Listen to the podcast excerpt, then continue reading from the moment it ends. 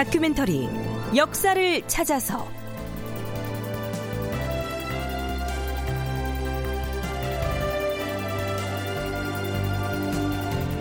제 674편 이기가 죽었다.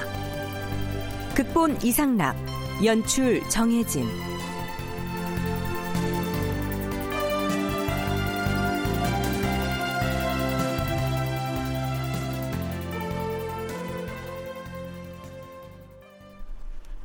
여러분 안녕하십니까? 역사를 찾아서의 김석환입니다. 우리는 지금까지 명종 즉위 이후에 벌어졌던 일련의 사건들, 즉 즉위 초에 일어났던 을사사화를 포함해서 그 후속으로 이어졌던 양재역 벽서 사건과 안명세 옥사 등을 편년 순으로 탐색해 왔습니다. 물론 임금인 명종은 나이가 어렸기 때문에 수렴청정을 담당했던 문정왕후와 또 척신인 윤원형이 실세였다곤 하지만 그 두 사람 못지않게 권력을 행사하면서 전국을 주도했던 사람이 있었습니다. 이기라고 하는 인물인데요. 지난 시간 말미에 바로 그 이기에 대한 탄핵 공세가 대간을 중심으로 터져나오기 시작했다 하는 내용의 일부를 소개했습니다. 적어도 그는 명종제위 초반에는 문정왕후나 윤원형의 충실한 조력자였습니다. 먼저 경희대 한춘순 교수와 진주교대 윤정 교수로부터 이기가 과연 어떤 인물인지 그리고 명종 즉위 이후에 어떤 구실을 해왔는지 들어보시죠. 이기는 사실 굉장히 능력 있는 인물이었어요. 그리고 당대 문무를 겸손한 인재로 평가를 받습니다. 단지 장리의 사위였기 때문에 요직에 진출하는데 굉장히 어려움을 겪지 않습니까? 그런데 이제 중종대 윤월로 윤현영과 교제를 하고 이제 내전과 통하게 되면서 찬성의 반열까지 이르게 됩니다. 승승장구를 하게 되죠. 그리고 또 이제 문정왕후의 그 밀지를 받은 그 윤원영의 뜻을 사실은 행동으로 옮기는 이제 그런 역할을 하게 됐고요. 그러다 보니까 위사공신의 대표격인 위치일 수밖에 없어요. 그가. 그래서 국정을 인사나 정책 결정에 대해서 적극적으로 주도를 나쁜 말로 하면 이제 독단을 하고 있었는데요. 그러면서도 이제 문정왕후의 뜻은 받들고 윤원영의 정치적 위상을 높이는데 굉장히 심혈을 기울입니다. 장인이 장미 그러니까 탐호한 일에 관련돼 있어서 중요한 청료직에 나갈 수 없었기 때문에 성장하는 데 한계가 있었는데 그걸 뚫고 군사나 여러 가지 일에서 굉장히 성장을 해서 여기 보면 영의정 단계까지 올라와 있거든요. 언제나 그 사람은 출자에서 문제가 됐기 때문에 비판의 대상이 되고요. 그렇게 높은 자리에 가는 거에 대해서 그래서 굳이 이기가 그렇게 왕후하고 어, 그 입장을 맞추는 데는 그런 개인적인 경험도 없는 것 같지는 않습니다. 인종 때 이래로 그다음에 중종 때 후반부터 이기는 계속적으로 중요한 역할을 했기 때문에 명종 즉위 후에는 을사사화를 일으키는 데 깊이 관여했다. 이기는 연산군 7년인 1501년 식년문과의 장원으로 급제했으나 그의 장인인 김진이 장리였던 까닭에 청요직을 거치지 못하고 종성부사와 경원부사 등 변방의 외직을 전전해야 했다. 뒷날 선조 때에는 명종 제위 초기에 일어난 을사사화의 원흉으로 지목되어서 모든 관직이 삭탈되고 무덤의 묘비까지 제거되는 비운을 겪었다. 네. 장리란 장죄를 지은 사람, 즉 벼슬을 하는 중에 뇌물죄를 지은 관리를 일컫습니다. 일단 장리 명부에 이름이 올라가면 자손은 물론이고요. 그 사위까지도 관직 등용에 제한을 받는 등 불이익을 당했습니다. 자, 이 시기에도 뇌물죄는 이처럼 중한 범죄였습니다. 이기가 사림의 비난을 감수해 가면서 자신의 출세를 위해서 매우 적극적으로 문정왕후의 조력자 역할을 자처했던 때에는 장리의 사위다라고 하는 불리한 출신 환경도 일정 부분 영향을 끼쳤을 겁니다. 한 가지 덧붙이자면요. 그는 우리가 잘 알고 있는 율곡 이와도 관련이 있습니다. 신사임당의 남편, 즉 율곡 이의 아버지가 이원수라고 하는 사람인데요. 그 이원수의 오촌 당숙이 바로 이기였던 것이죠.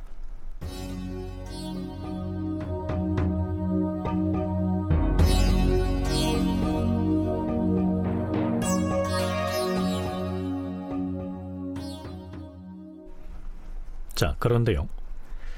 사화의 소용돌이가 어느 정도 찾아들 무렵이 되자 문정왕후와 이기의 사이에 틈이 생기기 시작합니다.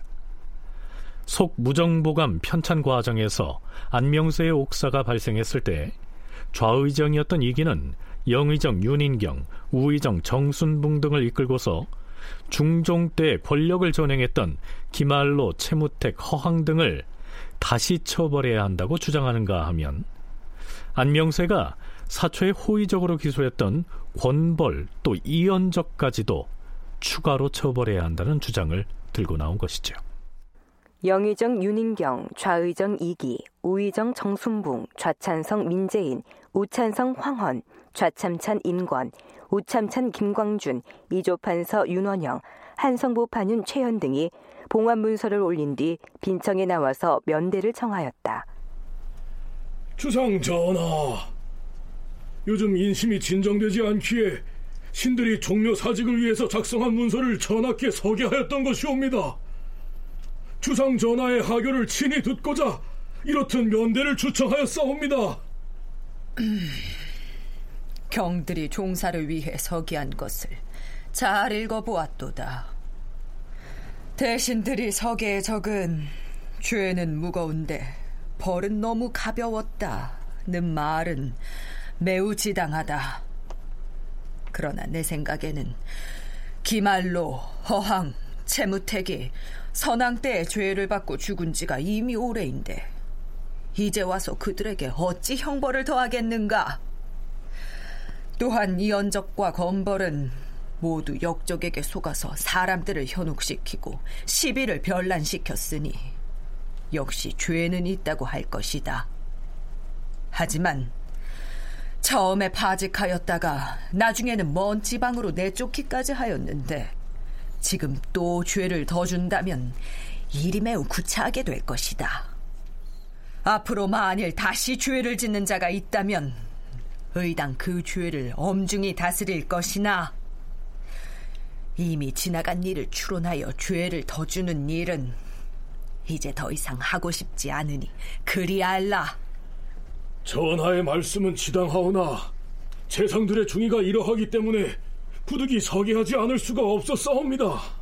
주상 전하께서 죄인들을 벌한 지 이미 오래되었으므로 추론할 수 없다라고 하셨사오나 춘추의 법에 의하면은 비록 천년 전의 일이라도 사후에 출현한 사례가 다반사이옵니다.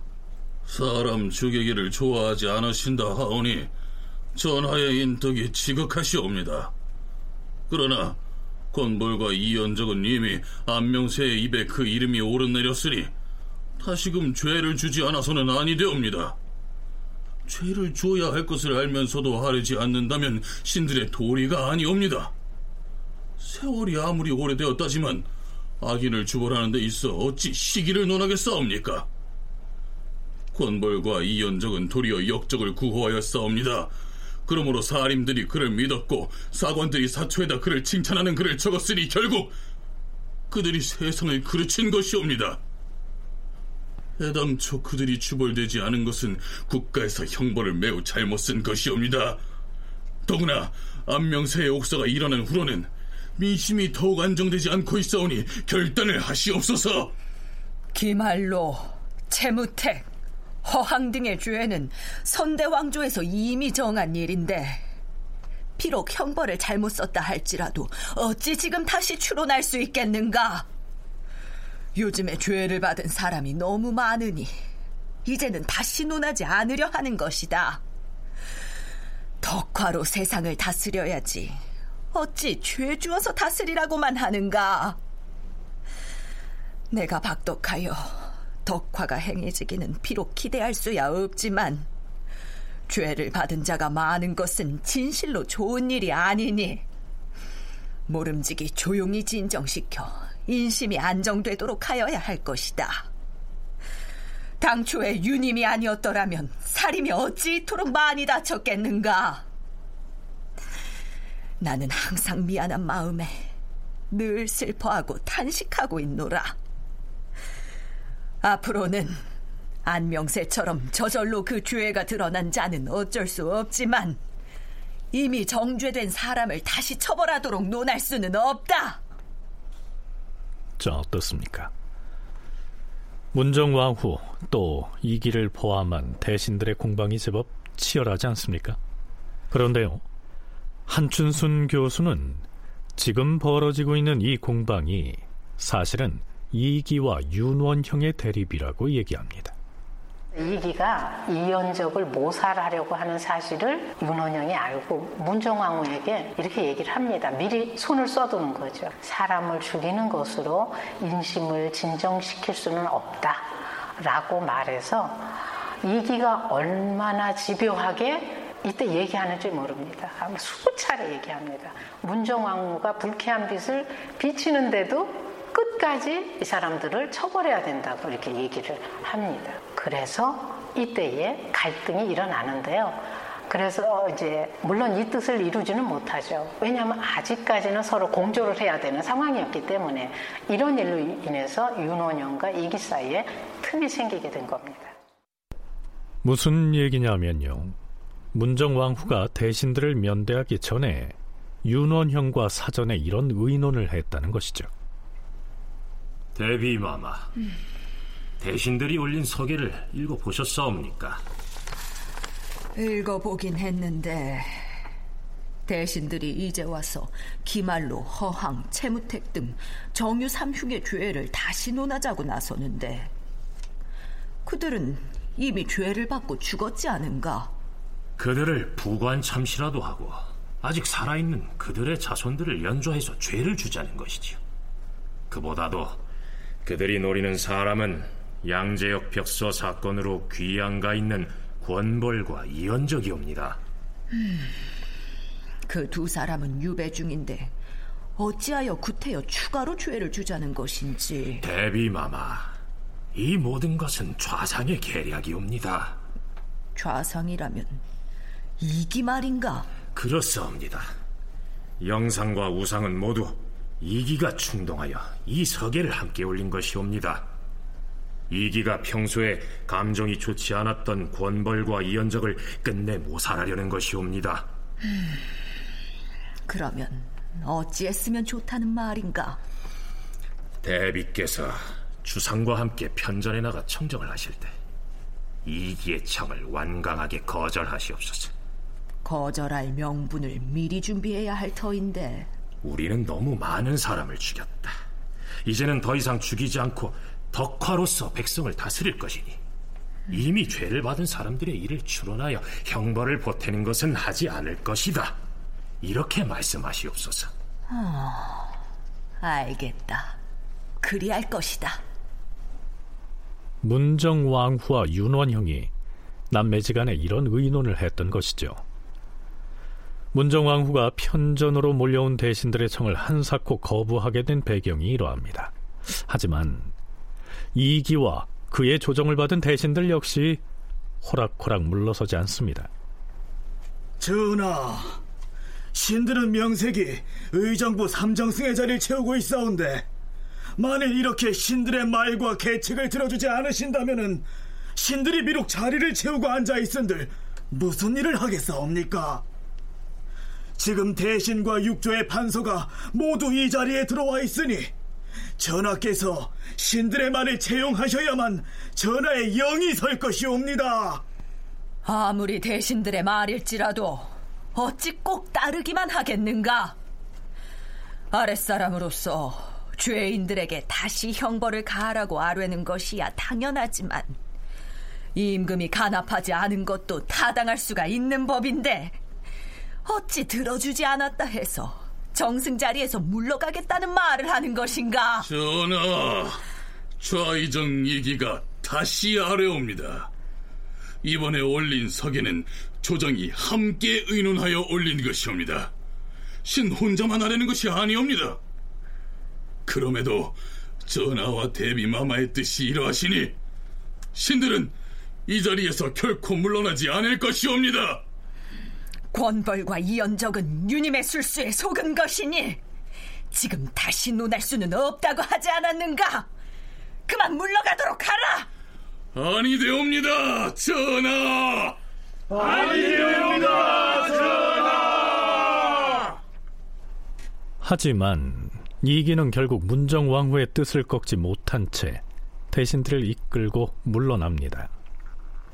하지만 이 일로 인해서 그동안 견고하게 결탁했던 이기와 문정왕후의 관계에 금이 가기 시작한 것이죠.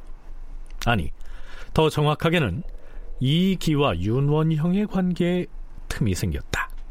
이렇게 봐야 하겠죠.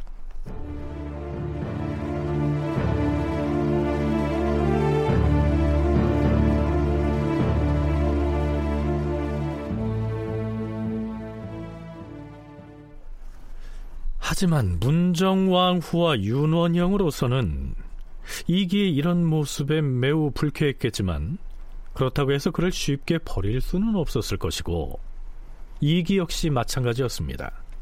윤인경에 이어서 영의정 자리를 이어받았던 홍원필이 사망하자 문정왕후가 그 자리에 이기를 앉힌 것만 봐도 그들은 쉽게 갈라서지 못할 관계라는 것을 짐작할 만합니다. 자, 이기도 가만히 있지 않았습니다. 명종 4년 9월 6일. 경들은 들으라. 윤원형은 종묘 사직에 큰 공로가 있는데도 불구하고 공신을 정할 때 스스로 사양하여 1등 공신에 참여하지 않았었다.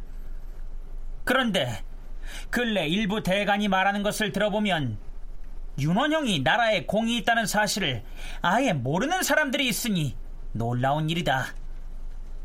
아무리 생각하여도 그 막대한 공에 대하여 달리 갚을 길이 없기에 과인은 그의 양첩 자녀를 적으로 만들어서 허통하게 하고자 하는 바이다.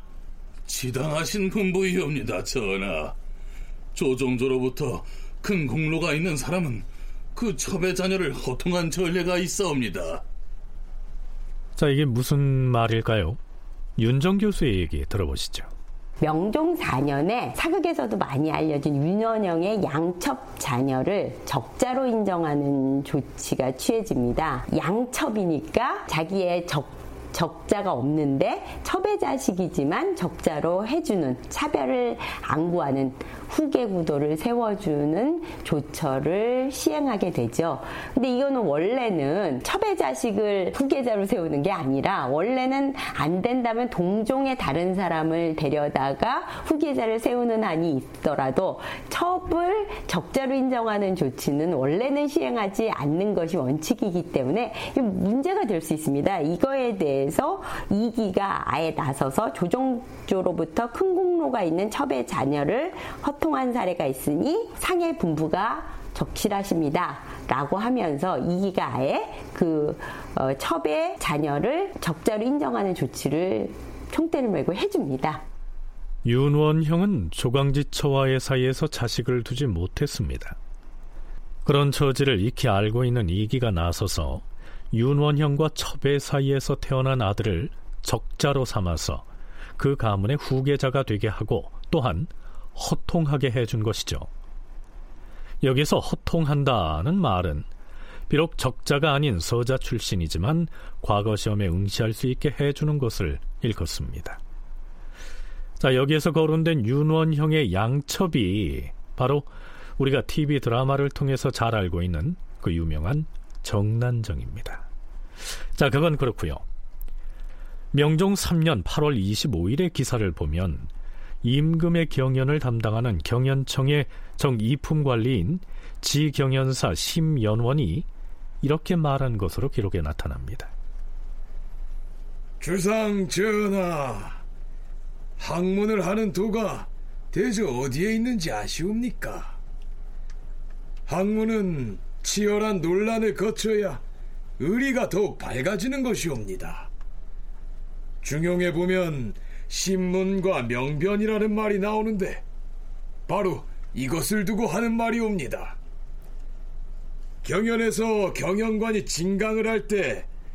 전하께서 만일 의심나는 것이 있을 경우 반드시 자세히 묻고 옳고 그름을 가려서 사물의 이치를 분명하게 밝히시옵소서. 그리하면 학문이 날로 고명하게 되어서 의심이 사라지게 될 것이옵니다.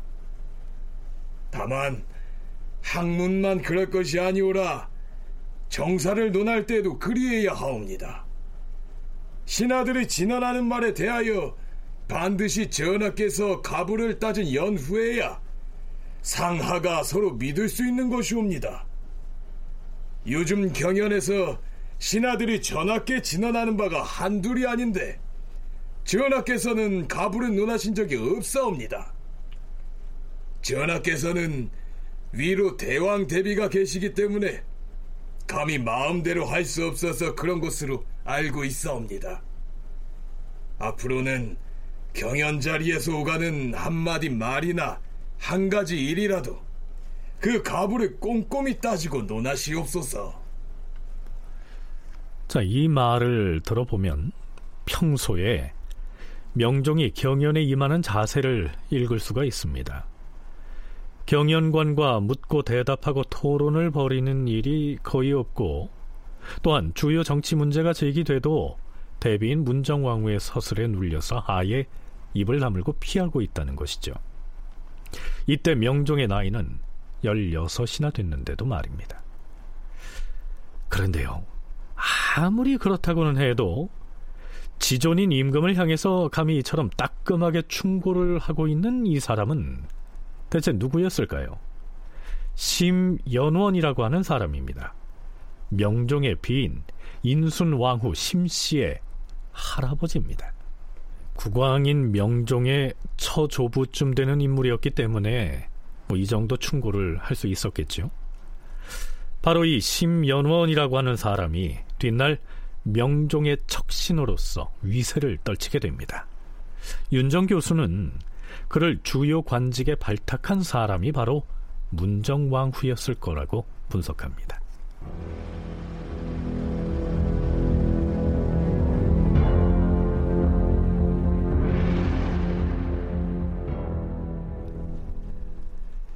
명종제위 초반기 조정의 권력 지형의 변화를 살피는 데 있어서 명종 6년은 상당히 중요한 의미를 가집니다.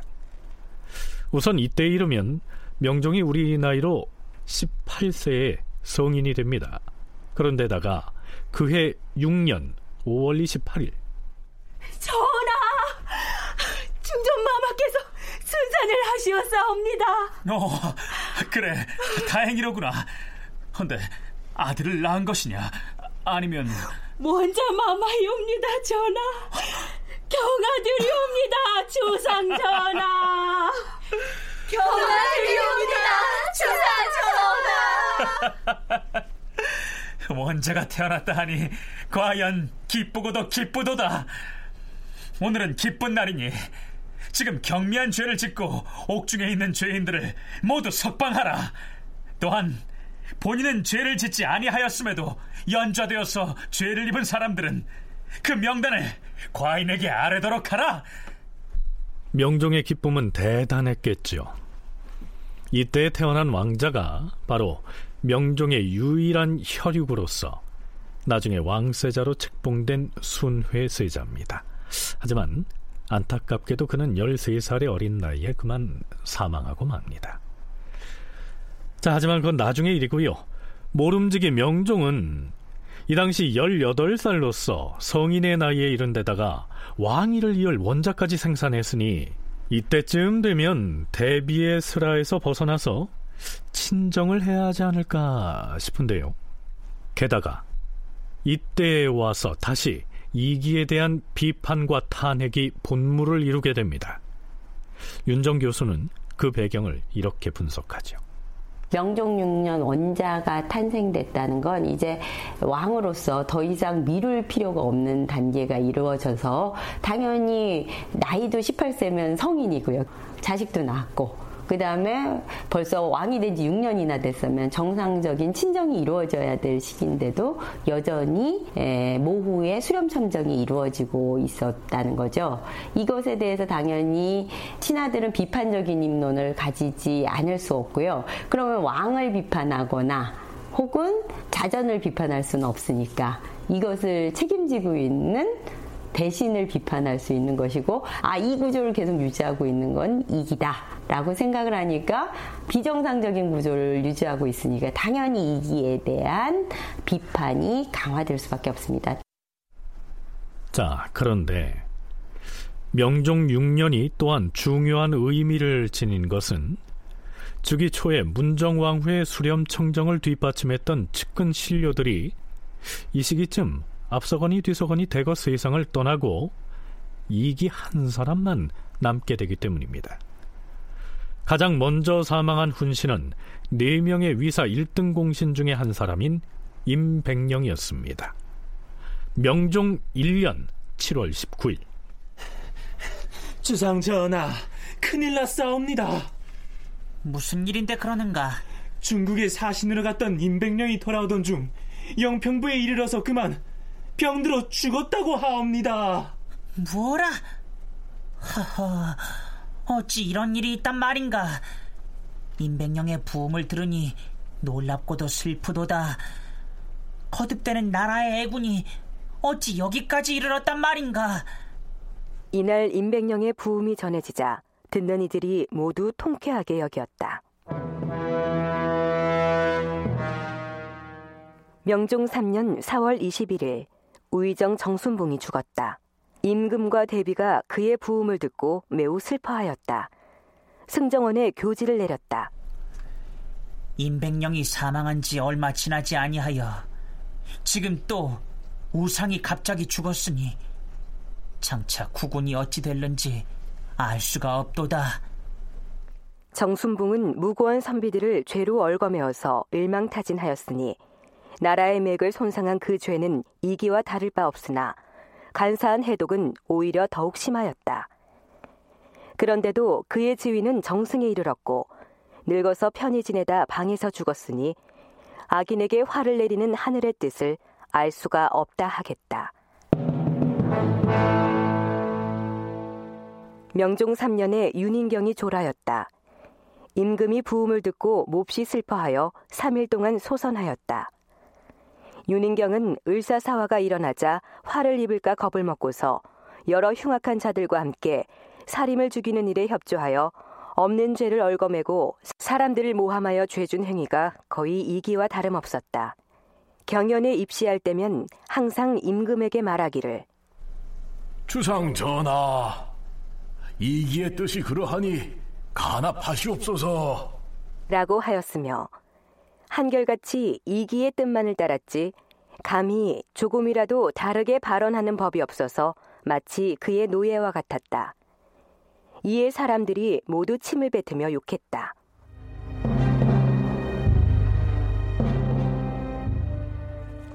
명종 4년 1월 28일 영의정 홍원필이 졸하였다. 지난 정유년에 기말로 등 권간의 미움을 받아 남양에 귀양가 있을 때에는 날마다 언행을 조심하고 자숙하며 두문불출하였다. 그러나 정승이 되어서 중종, 인종, 명종 등새 조정을 섬기는 동안 단 한 번도 스스로 무엇을 주장하거나 건의하지 않았고 정사를 논할 적에는 전하의 하교가 지당하옵니다. 라고 말하거나 아니면 다른 정승의 말을 좇을 뿐 두려워하면서 자리 보전에만 급급하였다. 옛사람의 글을 많이 읽고 천성 또한 청렴하였으나 마음속으로 항상 화를 두려워하여 바른 말을 입 밖에 내지 않았으니 나라가 혼란할 때에 동량구시를 하지 못하였던 것이다.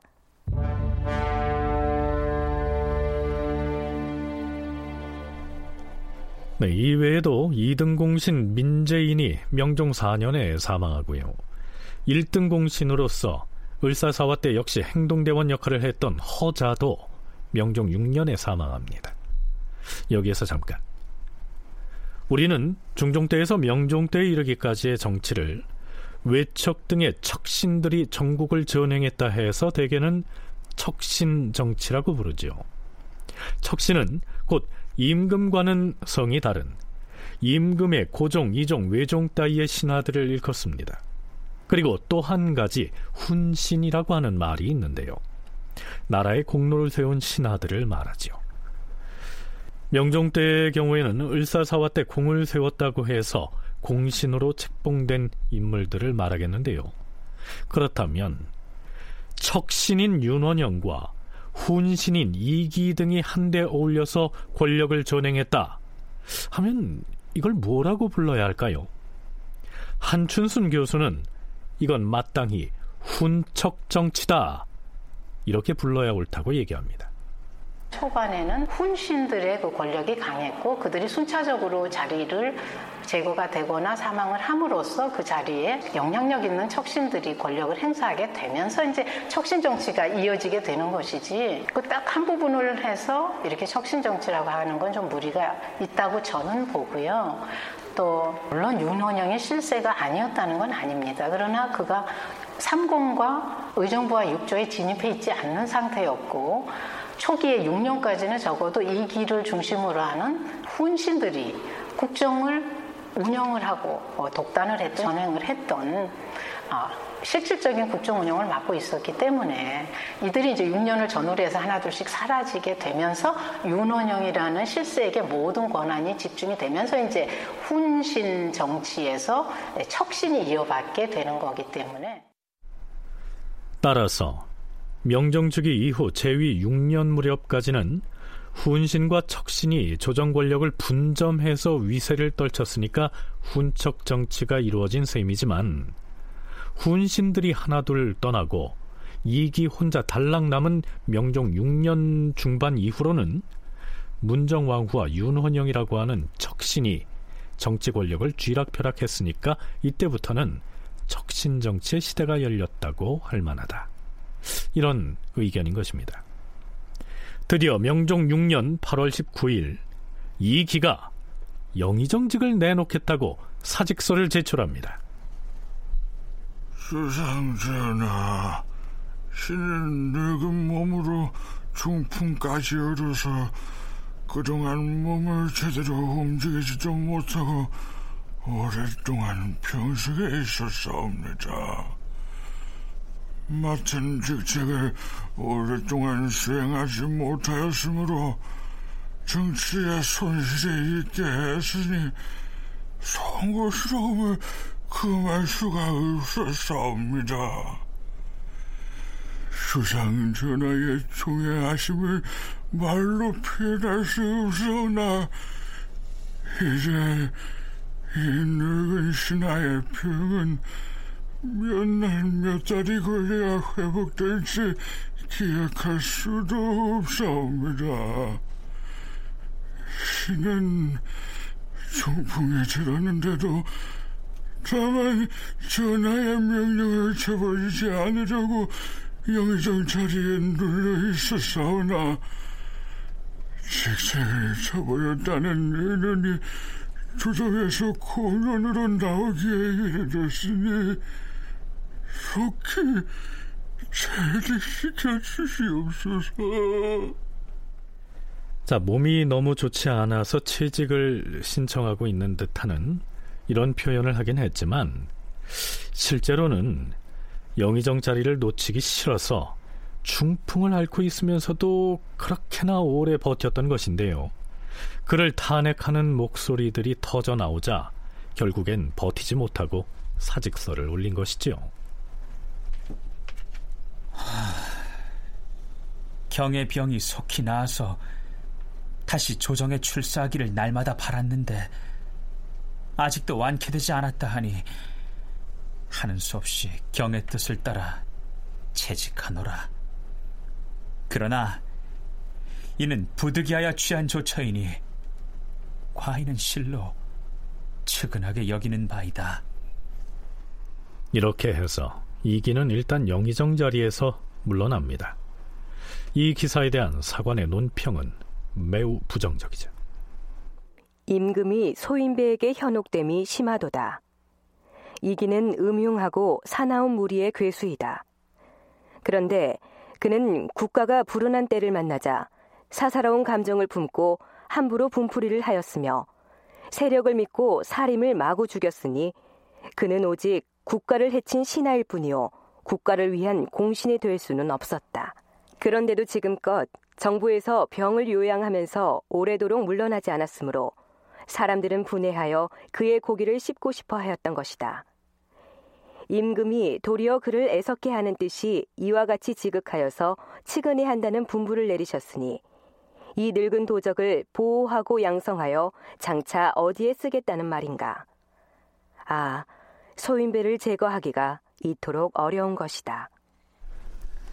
네, 하지만 이 기가 영의정 자리에서 물러났다고 해서 모든 권력을 아예 내려놓은 건 또 아니었습니다. 그는 비록 영의정이라고 하는 정승 자리는 내려놓았지만 명예직인 영중추부사라고 하는 벼슬을 유지한 채로 사가로 물러난 것이죠. 뿐만 아니라 아직도 대간에는 그가 수족처럼 부리고 있던 진복창, 이무강 등이 포진하고 있어서 언제든지 이기의 의중에 영합하는 의견을 조정 공론으로 만들 수가 있었습니다. 이기는 사실 사림을 제거하는데 가장 행동대장으로 나섰던 인물 아닙니까? 근데 그렇게 할 때 반드시 하찮은 일이라도 언관의 말을 꺾습니다. 그러니까 말하자면 언론의 재갈을 물렸다는 거죠. 근데 이제 진복창이나 이무강 같은 인물이 바로 수족 또는 은견 이런 무리가 대간에 있었기 때문에 그 대간들이 말하는 것들은 다 공론으로 받아들여지는 분위기가 그때도 유지가 되고 있었어요. 그래서 공론을 침탁을 해서 자신의 그 의도를 그러니까 사사로운 이익을 챙기든 정책이든 그걸 다 관철을 시켰는데요. 이 진복창이라는 인물은 윤원영을 섬겨서 발신의 발판으로 삼습니다. 그리고 이제 이기하고도 결탁을 하죠. 그러면서 아주 현달하고 고위 관료에게도 거리끼는 점이 없어서 명종이 굉장히 강직한 사람으로 여겼다는 거예요. 그런데 이제는 이기와는 사이가 틀어져 버린 윤원영 역시 자신의 뜻대로 공론을 조성해줄 청요직 관리들을 언론 3사에 두고 있었습니다. 대표적인 인물이 바로 윤원형과 육촌지간인 윤춘년이었습니다. 명종 6년 10월 24일 윤춘년은 홍문관 관원 12명을 이끌고 이기를 탄핵하고 나섭니다. 전하, 근년 이래로 천재지변이 속출하고 가뭄이 계속되어서 백성들이 곤궁에 빠져 있사옵니다. 신들이 이렇게 된 연유를 생각해 본 적이 있사온데 그 원인이 어디 있겠사옵니까? 둔전은 군대의 경비를 충당하는 토지인데 이것을 사사로이 점유하여 개인 재산으로 삼는가 하면 지방에서 납부하는 공납을 가로채어서 백성을 좀먹는 간특한 자들이 있었사옵니다. 뿐만 아니오라 뇌물을 받고서 관작을 팔거나 벼슬을 얻기 위해서 청탁하려는 사람들이 문전에 가득하며 노비처럼 부리는 양민이 수백에 이르러 싸웁니다. 남의 노비를 탈취하고도 본래부터 자기 소유였던 것처럼 부리고 있사옵니다. 그뿐이 아니옵니다. 이조 판서나 병조 판서에서 사람을 쓰는 일이 조금만 자기 뜻에 어긋나면 무고를 하여서 중상하는가 하면 고든 선비가 자기의 실수를 논지하고 나서면 무거운 죄로서 조치를 하는 등 그 횡포가 날이 갈수록 심해지고 해가 갈수록 더했사옵니다. 그러나 사람들은 모두 수수방관하고 감히 입을 열지 못하여 싸웁니다. 조정에 이런 풍습이 물들게 되면 장차 약으로는 구제할 수 없는 지경에 이를 터인데도 공론이 막혀서 아무도 감히 말을 못하고 있사옵니다. 이러고도 어찌 국가에 사람이 있다고 하겠사옵니까? 만약 이 같은 사람을 다스리지 않는다면 전하께서 아무리 세상 다스리는 도리를 만회하려고 한들 어느 세월에 이루어지겠사옵니까? 주상 전하, 사정이 이러하오니 일벌 백개로 취죄하는 것을 늦추지 마시옵소서. 그렇다면 지금 윤춘년을 비롯한 홍문관 관원들은 앞에서 줄줄이 나열한 그 비리와 부정을 누가 저질렀다고 하는 것일까요? 그들이 지목한 사람은 바로 이기였습니다. 전하, 영중추부사 이기가 비록 나라에 막대한 공을 세웠다 하나 공 못지않게 막대한 죄도 있사옵니다. 국가가 공허해지고 백성이 곤궁해지는 것은 그동안 이 사람이 정권을 잡았기 때문이옵니다. 네, 앞에서 소개한 내용 이외에도 그동안 이기가 저지른 부정과 비리의 사례는 그 가지수가 매우 많고도 또 다양합니다. 이 점에 대해서 윤정 교수는 실록에 나타난 내용을 그대로 온전히 믿을 것이냐 하는 점을 객관적으로 판단해 봐야 한다고 얘기합니다. 어, 실록에 보면 이기와 관련된 굉장히 경제적 비리 상황이 많이 기록되어 있습니다.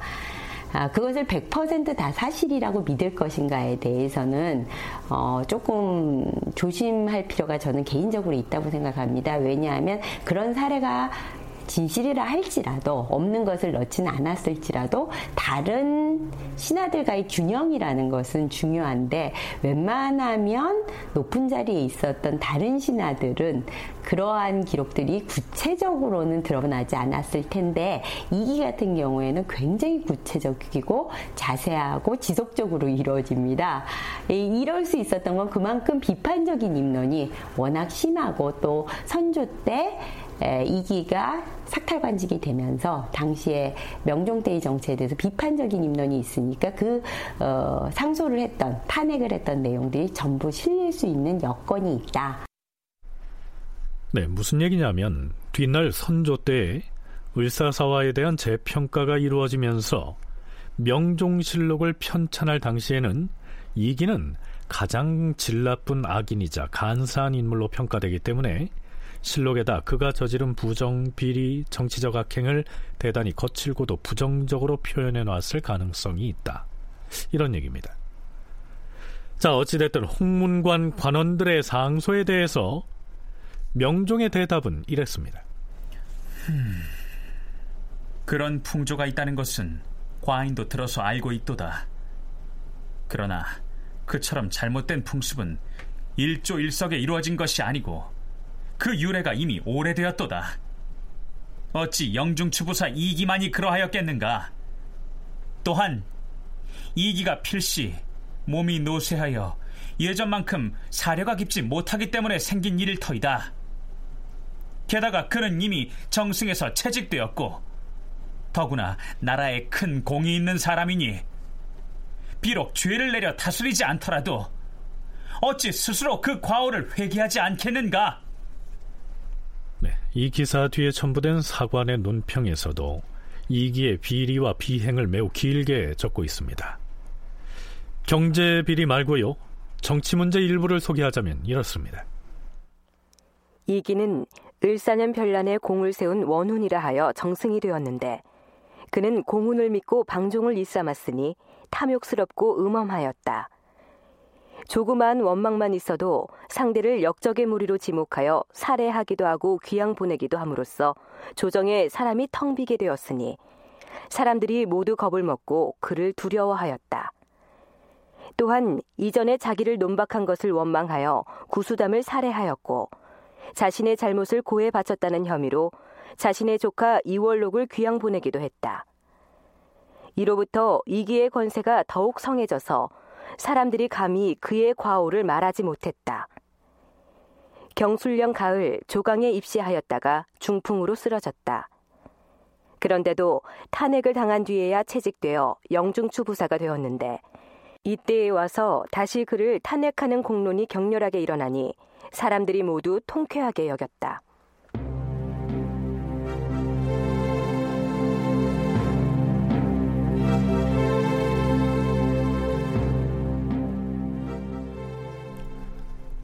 명종 6년 11월 10일 명종이 아침 경연에 나가자 참찬관 권찰을 비롯한 경연관들이 또다시 이기의 비리를 들고 나옵니다.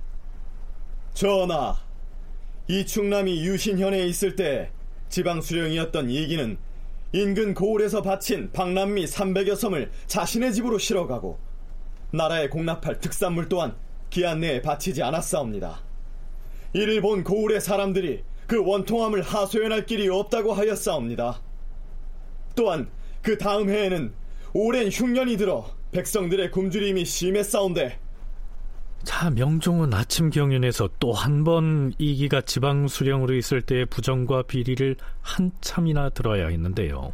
그날 밤에 열린 경연, 즉 야대에서는 또 윤원형의 육촌인 윤춘년을 비롯한 시강관들이 또 한바탕 이기의 비리를 늘어놓게 되죠.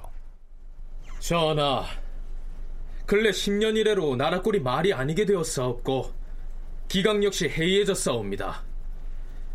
을사년에 유님 등의 역적을 제거하고 훈신이 되었던 4명 가운데서 그나마 임백령이 가장 훌륭하였사온데 가정에서의 처신이 깨끗하였으므로 죽은 후에도 사람들이 모두 애석하게 여겼사옵니다.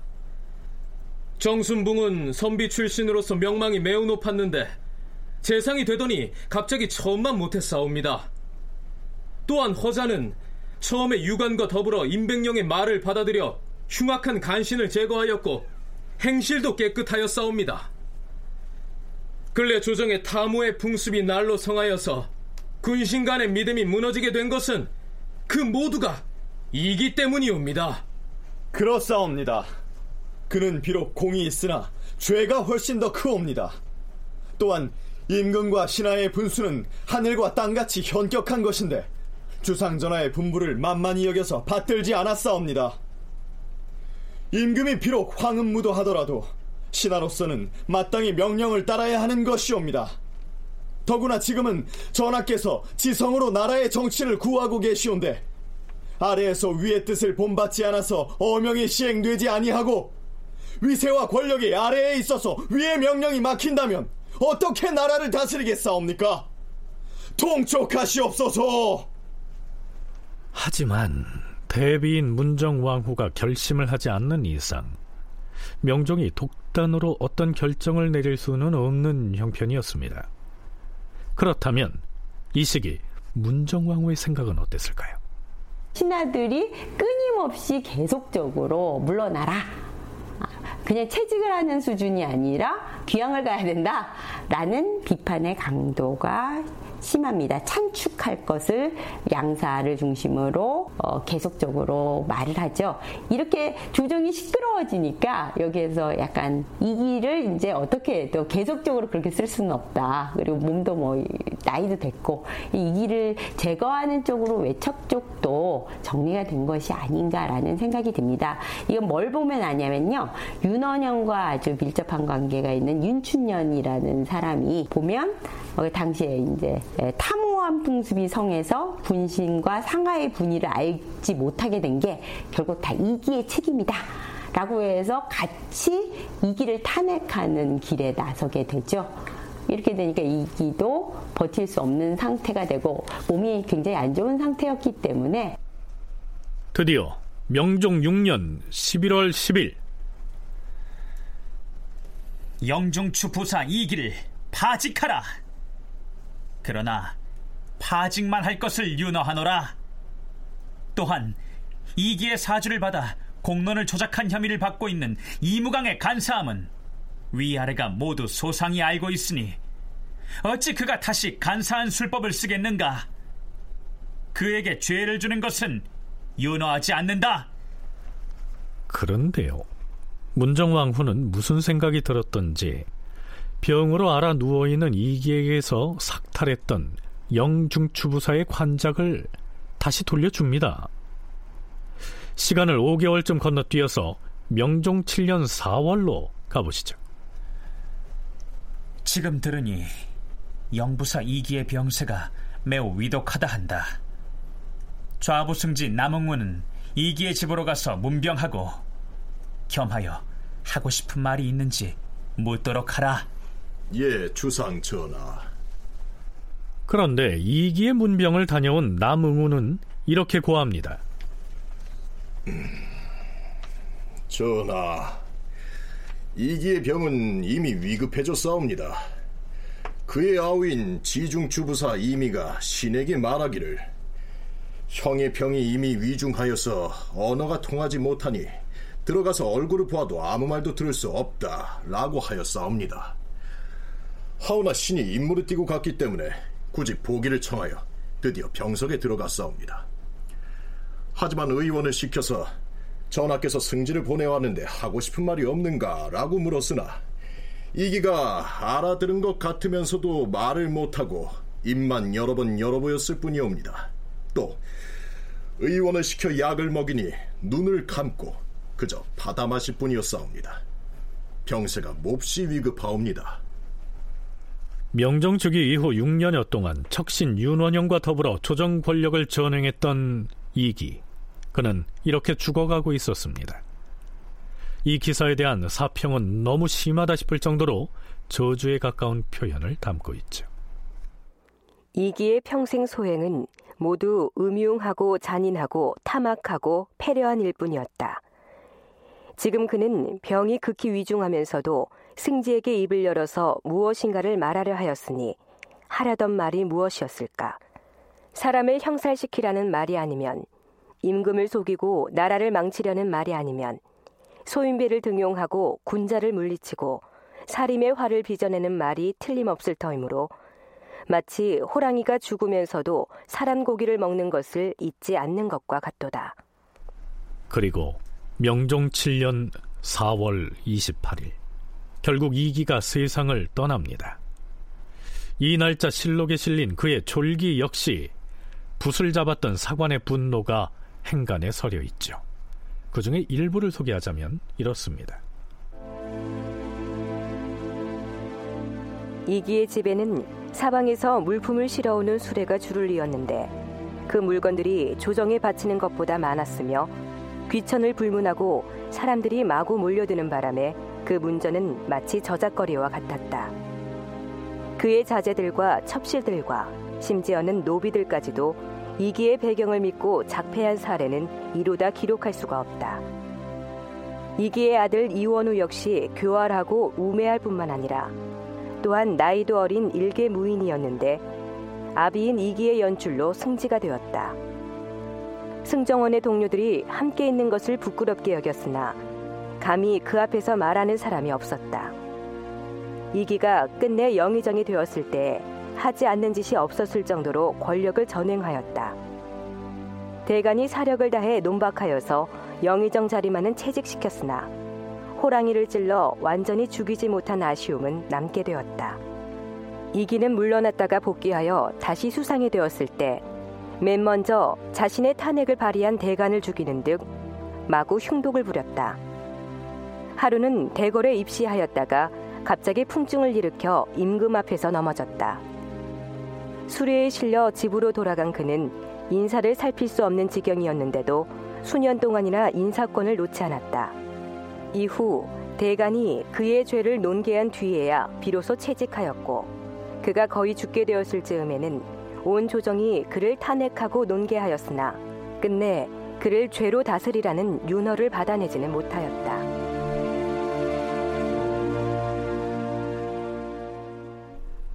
자, 이렇게 해서 명정주기 이후에 문정왕후와 결탁해서 을사사화를 일으켜 숱한 목숨을 앗아가는 데에 가장 큰 역할을 했던 인물이 세상을 떠납니다. 이기가 훈구 대신 정식 관료 조직을 대표해서 문정왕후에게 충성을 했던 그런 사람인데 그 사람이 죽었단 말입니다.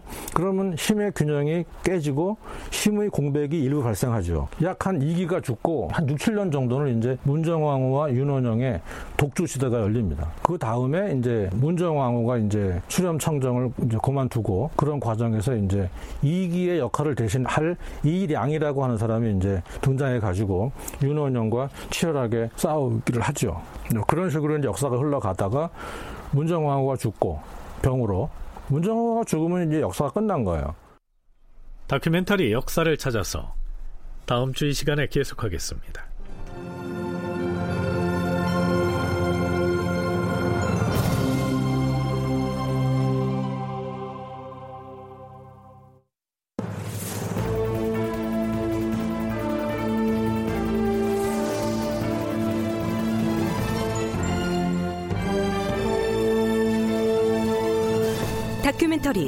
역사를 찾아서 제 674편 이기가 죽었다. 이상락 극본 정혜진 연출로 보내드렸습니다.